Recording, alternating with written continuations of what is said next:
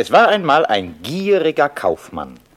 Er aß und trank nur, schlief viel und tat überhaupt nichts.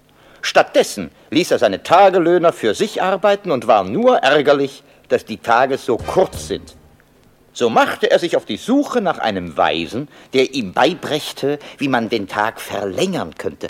Er suchte und suchte und hörte schließlich